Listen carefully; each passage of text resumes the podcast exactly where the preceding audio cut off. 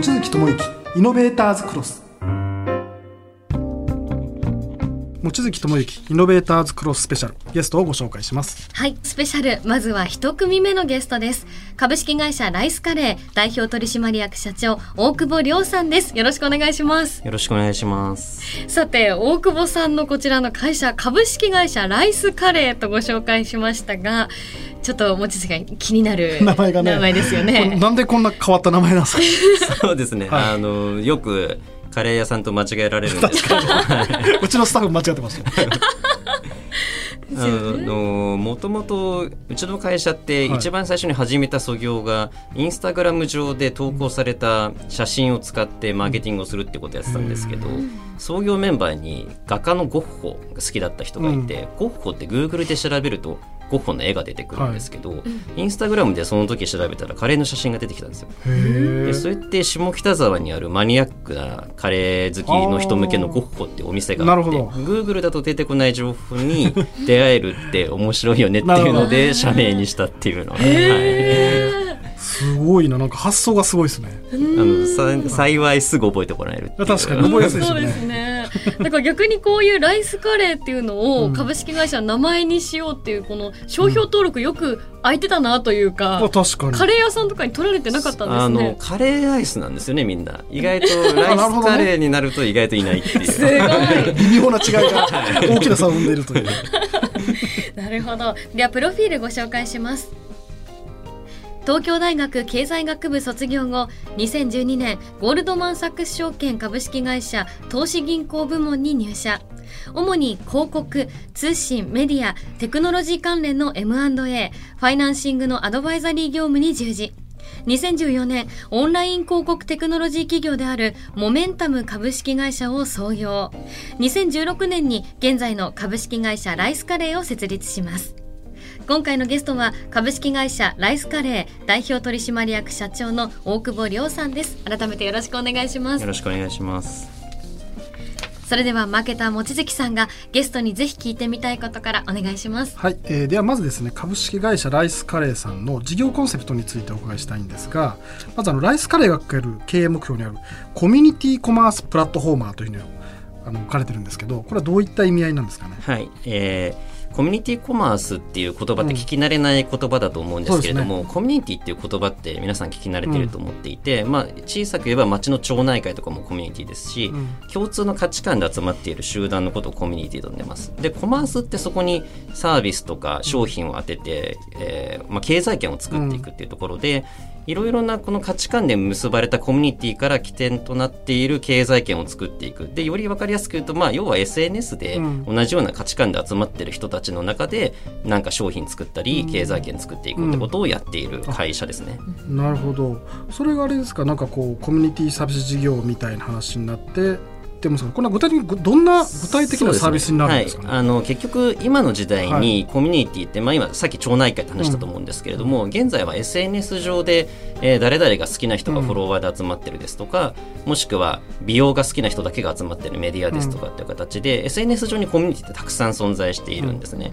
で、まあ、ライスカレーがやっているのは、そこのコミュニティで例えばものすごく美容が好きな人たちを集めてきて、でその中のデータを分析するとなんか最近オーラル美容でホワイトニングとかがニーズがあるよねみたいなデータが、えー、発見されるんですね。でその発見されたデータをもとに自分たちでプロダクトを作って、えー、お客さんに販売をしたりですとかあるいは大きい会社が、えー、そういうことをやるのを手伝うみたいなこともやっています。あなるほど。それがあれですねコミュニティサービス事業と言われているものになるんですね。あそうですね。コミュニティサービス事業は特に自分たちで、えーまあ、在庫のリスクを持ったりですとか、うんうん、自分たちのメディアでやっているものをコミュニティサービス事業と呼んでいます。でコミュニティプロデュースというのが今おっしゃった B2B のこう企業支援というか。そうですそうです。なるほど。なんかそんな中でこうこのライスカレーが目指す未来というかこういうふうにこうしていきたいっていうのもあるんですか？そうですね、はい、あのコミュニティコマースの逆がマスコマスっていう言葉なんですけれども、うん、まあ、大量生産大量消費みたいな形で全ての人に必要とされる便利なものを作るっていう社会から、うん、えコミュニティっていう切り口でこう自分たちが共感する価値観とか、大切にしているものを軸に消費していく。で必ずしもそれが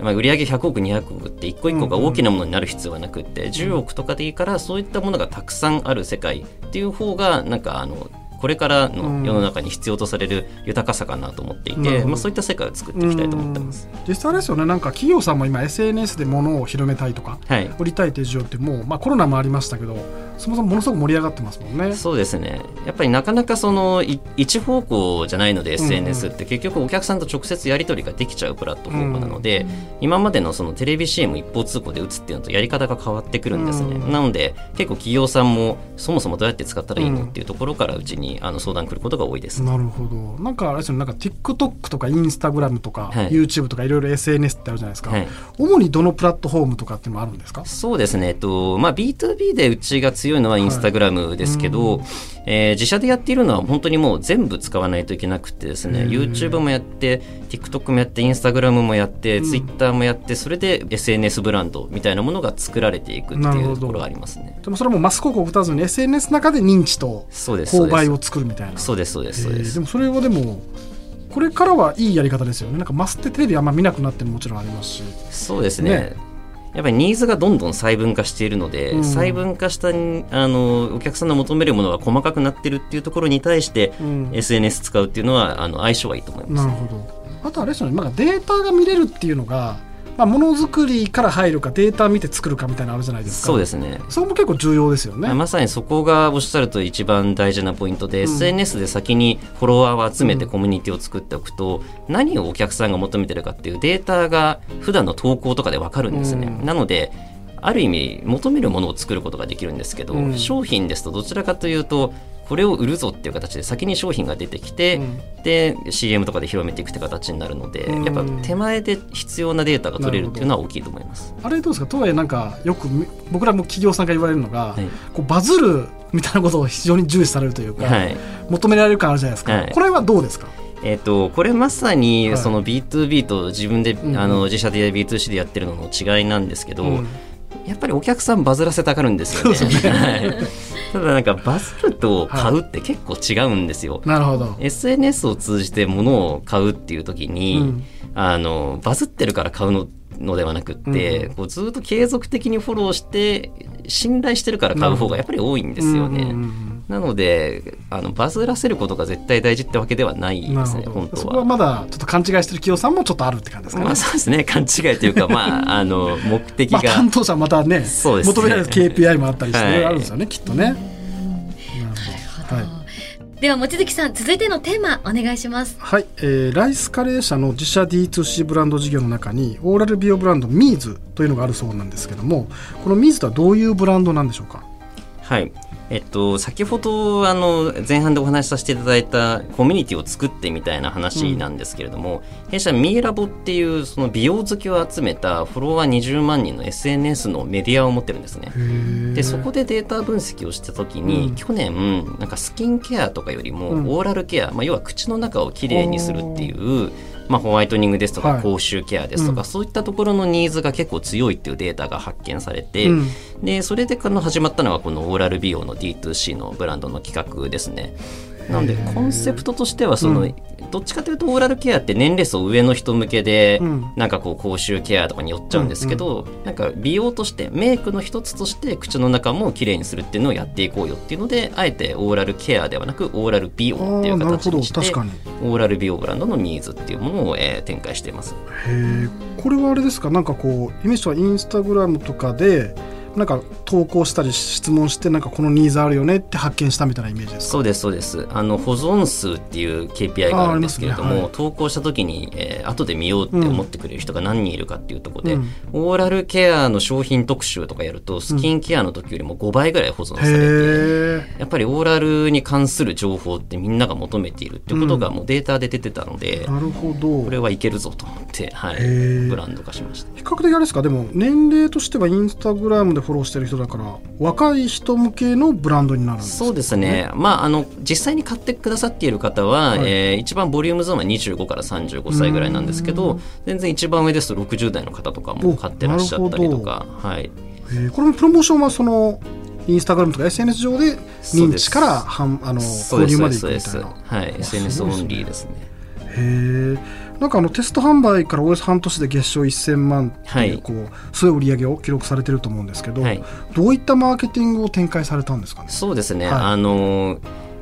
実際に最初に何人かいわゆるインフルエンサーと呼ばれる、えー、フォロワーが多い人に向けて商品を実際に使ってもらって、うん、である程度感想をもらったりとかして、うん、で実際にそうすると気に入ってくれる人が出てくるんですね、うん、商品を。でその人たちに、えー、宣伝をしてもらうっていうことと、あとは先ほど申し上げたその20万人のフォロワーがいる自分たちのメディアでも宣伝をするっていうので比較的その最初のマーケティングコスト広告費がかからずに、えー、お客さんを獲得することができました。へえ。じゃ本当にもう SNS だけでそうですね。行くってことですね。はい。えー、でもそれはあれですね他のメーカーさんとかも今大量にお金かかるじゃないですか、はい、作るのも売るのも、はい、SNS 上でやるっていうのはすごいですねそうですねねあの後からマスをやってもいいとは思うんですけれども、うんうん、最初はやっぱりまあ、コミュニティコマースやるぞって言ってる以上、うん、SNS だけで売り上げ作れることを証明したかったってなります逆にですかこの事例があるから企業さんからまあ、同じような再現性でやってねとかっていうのもあったりします、はい、あまさにまさに。なんかこういったその SNS 起点でのブランド作りみたいなものってどうしたらいいんですかみたいなのを、マス向けのメーカーさんから問い合わせきたりしますね。ちなみになんかあの今後ミーズの方から販売予定の新しい商品などもあるんですかね？そうですね。今あの歯の美容液っていうホワイトニングのものなんですけど、うん。うん、あの次あのマウスウォッシュをもう少し美容にあの寄せた化粧品みたいな感覚で使えるマウスウォッシュとかを企画していたりとかします、なんかすごく細かいんですけど、はい、なんかそのまあ、確かにオーラルのカテゴリーがニーズあるよねっていう時、はい、次じゃあどんな機能でどんなデザインとかい。ろいろあるじゃないですか、はい、そこもなんか SNS でなんかお客様に聞きながらって感じなんですそうですそうです。最初にあの SNS 上でモニターを募集して、うん、で40人ほどに商品も使っていただきますしあとパッケージデザインとかもフォロワー20万人いる人に対して、どっちのパッケージがいいと思いますかとかってこう投げかけてで集まって票が多い方を選んでいくみたいな形で、結構一緒に作っていったっていうのがす。ごいですね、そっからもうパッケージさえも聞いてそうですそうですそうです。へえめちゃめちゃ面白いですね。もう話聞くだけで使ってみたいと思ってますます、ね、ぜひぜひ、では望月さん続いてのテーマもお願いします。はい、えー、ではですねコミュニティコマースプラットフォーム構想についてお伺いしたいんですけど、はい、ライスカレー社が今後コミュニティを中心とした、まあ、経済圏を目指していきたいということですがこれはどんな、はい、具体的にどんなことをしていこうとしているのか教えていただいていいですか？はいそうですね、えっと、まずえー、ミーズみたいな事例っていうのは、はい、えー、うちの会社にとってすごく重要な事例で、うん、自分たちでこういうえー、SNS を起点としたブランドみたいなものを作っていくっていうのもあるんですけど、うん、私自身の構想はこういうようなこうブランドの作り方ですとか、サービスの作り方っていうのをいろんな人にやってほしいんですね。なるほど。でたくさんの人にこの SNS を起点としたコミュニティコマースにチャレンジしてほしいと思っていて、うん、でそのためにまずコミュニティコマースクラウドというですね、うん、えー、まあ要はデータを取るツールなんですけれども、うんうんうん。SNS で物を売りたいっていう時にどうしたらいいかわからない、うん、何のデータを見ればいいかわかんないみたいな時に、うん、まずそのデータを取るって部分ってこうやってできるんですよっていうのをもうほぼ無料でいろんな人に使ってもらって、うん、でそうするとなんかあじゃあ私もブランド作ってみようかなみたいなこう人たちが出てくるので。でたくさんコミュニティコマースやってる人たちをの胴元としてライスカレーがいるみたいなので、プラットフォーマーになっていきたいなるほど。それすごいですなんか作り方からも変えていくっていう。そうですそうです。なんかそれってあれですか？なんかこう大久保さんってもともとこの会社創業する前に金融系にいらっしゃったじゃないですか、はい、データがすごく得意なんですかね扱うというか。そうですね、はい、まああの大学も卒業は、はい、あの経済学部卒業なんですけど、うん。うん、入学した時は理系で入学して結構数数字というか、まあ、理科系の頭っていうのはあります、ね。うん、なるほど。じゃあもうデータはもうめちゃくちゃ好きっていう。データは嘘つかないですからね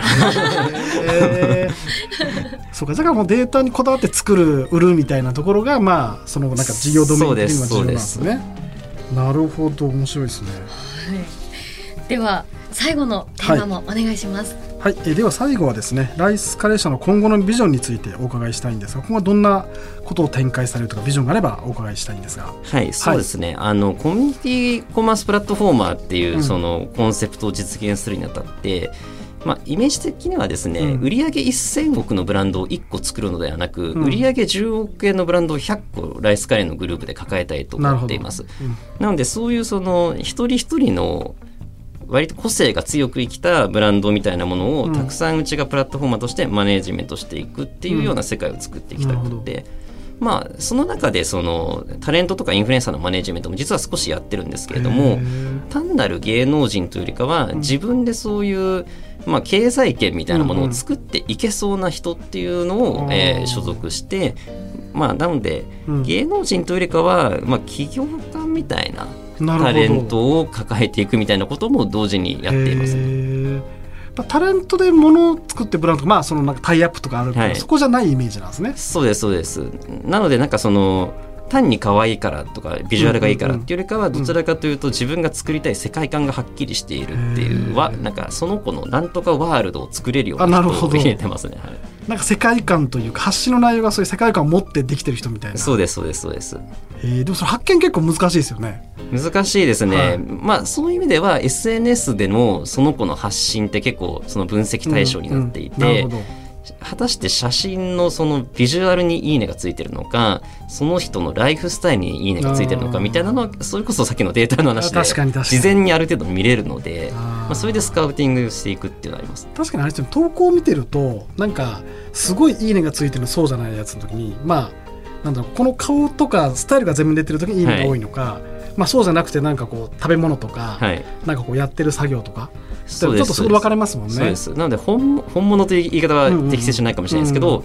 あの経済圏を作れる子は今日食べたお昼の写真でもたくさんのいいねとコメントを取れる子なんですよ、確かに。やっぱそういう子は伸びる。人を見つけるんですね。そうです、なるほど。それはでも従来のプロダクションとまた違うから面白いですよね。そうですね。なるほど面白いですね。はい。まあ、あの SNS 使うものとして、うん。まあ、あとタレントとしても気になるんですけど、うん。これからこう大久保社長が注目しているウェブメディアや SNS の形ってどんなものですかね？そうですね。あの、まあ、この話をすると本当もう5時間ぐらい経っちゃうぐらいの あの話なんですけどはい。キーワードとして、あの Web3 というキーワードがありまして、はい。あの今までって中央集権型で情報発信者が1人いて、うん。それにフォロワーが集まっていくみたいなのが、うん。まあ、今の世界ですけどそこがもう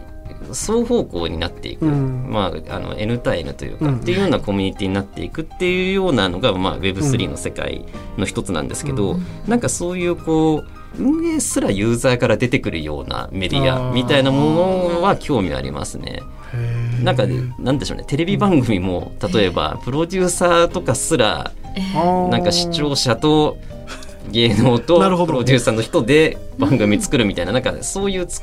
メディアの作り方っていうのは興味ありますね。で実際お金の動きとかも、まあ、例えばラジオ番組のスポンサー収入があるじゃないですか。はいでそれをなんかこうひどんどん広めていってくれた一般視聴者の人は、うんスポンサー収入の一部がもらえますみたいな世界とかは面白いと思いますね。ちゃんと応援したらそれなりの見返りもついてくるみたいそうですそうですそうなあー確かに。当事者意識が芽生えますね。そうですかなり、うん確かに。なるほど。ありがとうございます。イノベーターズクロススペシャル。最初のゲストライスカレーの大久保さんとはここまでとなります、えー大久保さんからお知らせなどあればお願いします。はい、ではあの先ほどちょうどあのタレント事業も少しやっているって話をしたと思うんですけど、まさに私があのこの子はプロデューサーにもなれると思っている新藤まりちゃんっていう子がいるんですけど、はい。SNS とかであの新藤まりって調べれば出てくるので、ぜひちょっと見てみてください。はい。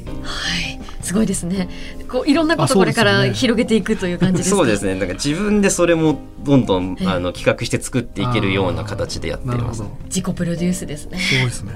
さあその他公式ウェブサイトや SNS などでチェックお願いいたします今回のイノベーターズクロススペシャル一組目のゲスト株式会社ライスカレー代表取締役社長大久保亮さんでした。ありがとうございました。ありがとうございましありがとうございた。ました。望月智之イノベーターズクロス